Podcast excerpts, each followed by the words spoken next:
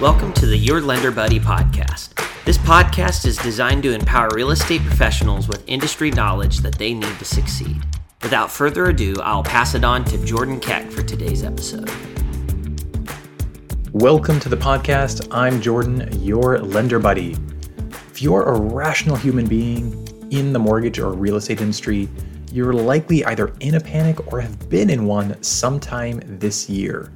Regardless of whether or not you're in the industry, you know that the markets have been volatile. And when I say volatile, I mean over seven and a half times more volatile than Bitcoin in 2022. And anytime there's volatility or rapid change in any major part of life, it means fear and emotions run high. When emotions run high, logic is often the first thing to go out the window. It engages the fight, flight, or freeze responses. And it's rare that good decisions are made in states of high emotion and high fear. So please hear me say this. For the last 10 years, as realtors, your primary competition has been other realtors. Right now, that's changing. Right now, your primary competition is the emotion and fear of your potential clients. You cannot continue to win in this market using the same tactics and strategies that worked before. The game has changed, and if you do not change with it, then you're going to go backwards fast.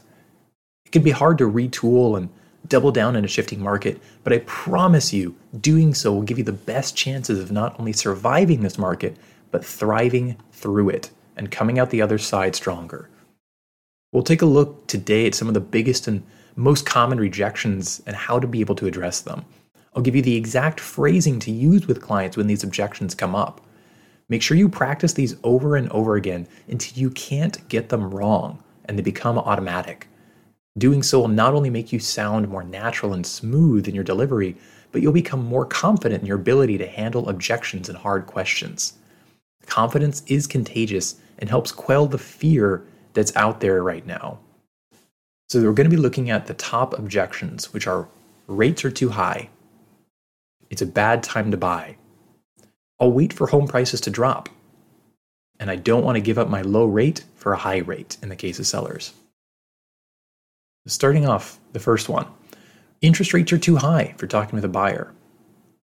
Here's my response rates are higher than they were. Did you know that there are only three things that will determine when you should buy a home, and rate isn't one of them. Those three things are number one, can you qualify? Number two, can you afford it? And number three, can you find the right home? The rate does impact if you can qualify and afford it. So you'll have to have a great lender that you know can talk with you for 10 to 15 minutes, find out what those first two options look like for your situation. If you don't qualify or can't afford it, then my lender will work with you to create a plan so that you can be ready in the future when the time is right. Once you know what you can qualify for and afford, then it's my job as your realtor to help you find the third piece, the right home, in the right location and at the right price. Now, if we can't line up all of those three, then you wait. Assuming you can qualify, afford it, and find it, there's no reason to wait. It's simply a decision for you to make. Objection number two it's a bad time to buy. My response Really? This is the best time to buy in the last five years. In the past two years, if you wanted to get an offer accepted, you had hours, not days, to make an offer when a home came on the market. You needed to offer 30,000 or more above the asking price. You're competing with 15 other offers.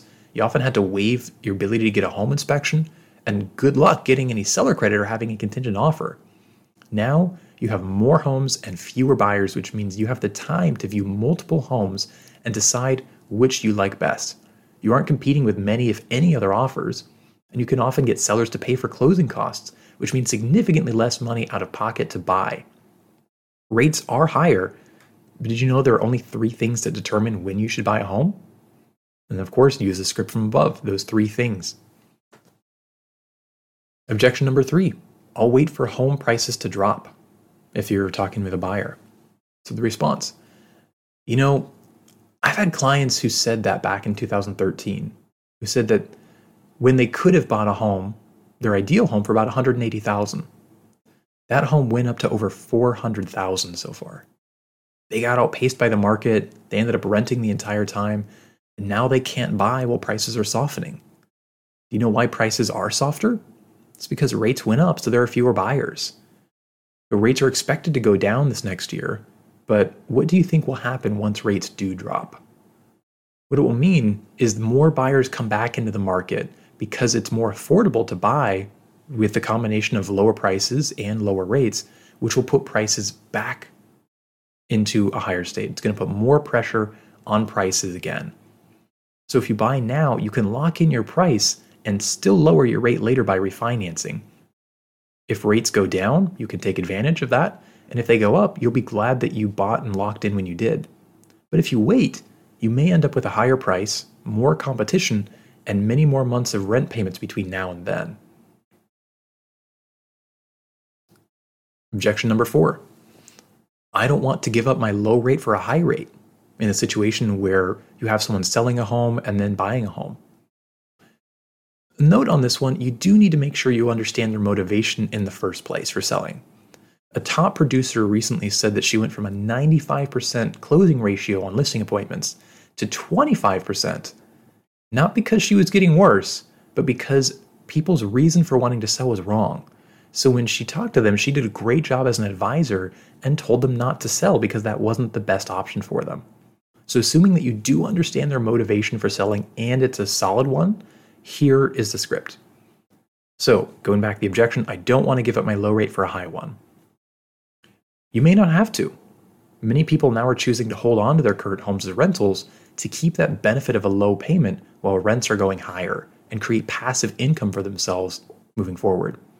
Did you know that you may still be able to qualify to pull equity out of your current home for a down payment and count rental income to offset your mortgage payment while buying a new home? I have a great lender who can chat through those options with you to see if it would make sense.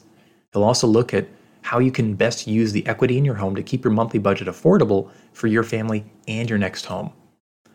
In the meantime, if interest rates do end up dropping, you can refinance lower so that way you have a lower rate on the new home and you've kept your lower rate on your old one. So they're both working for you to grow your wealth. I'll have them reach out so that you can know all the options you have on the table and can decide which is the best for you.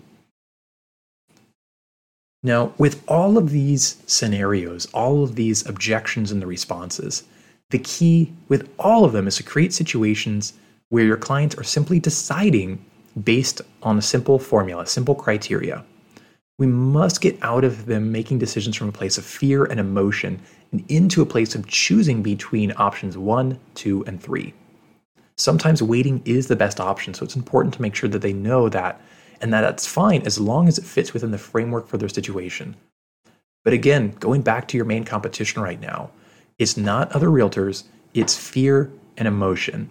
And our clients, if we're not careful, are going to make poor financial decisions if they don't understand why they're making the decisions they are, and if they don't have a criteria to be able to help them make good ones. That's where you come in. That's where it's incredibly important for you to know where they're at, be able to walk them through this criteria. And if it's a bad time for them to buy within that framework of criteria, then wait make sure you're staying in touch with them. Make sure you continue to follow up so that when the market does change, you know exactly when to reach out and be able to help them reach their goals. As always, be sure to subscribe for more great content, pass this along to your team, and let's elevate real estate together. Podcast has been brought to you by Jordan Keck, NMLS number 1017341, branch manager at Advantage Mortgage Incorporated, 5955 Shoreview Lane North Suite 200, Keizer, Oregon 97303. Company NMLS 1770599, equal housing lender. Jordan Keck is licensed in Oregon, Arizona, California, Colorado, Idaho, Montana, Texas, and Washington. Until next time, thanks again for listening.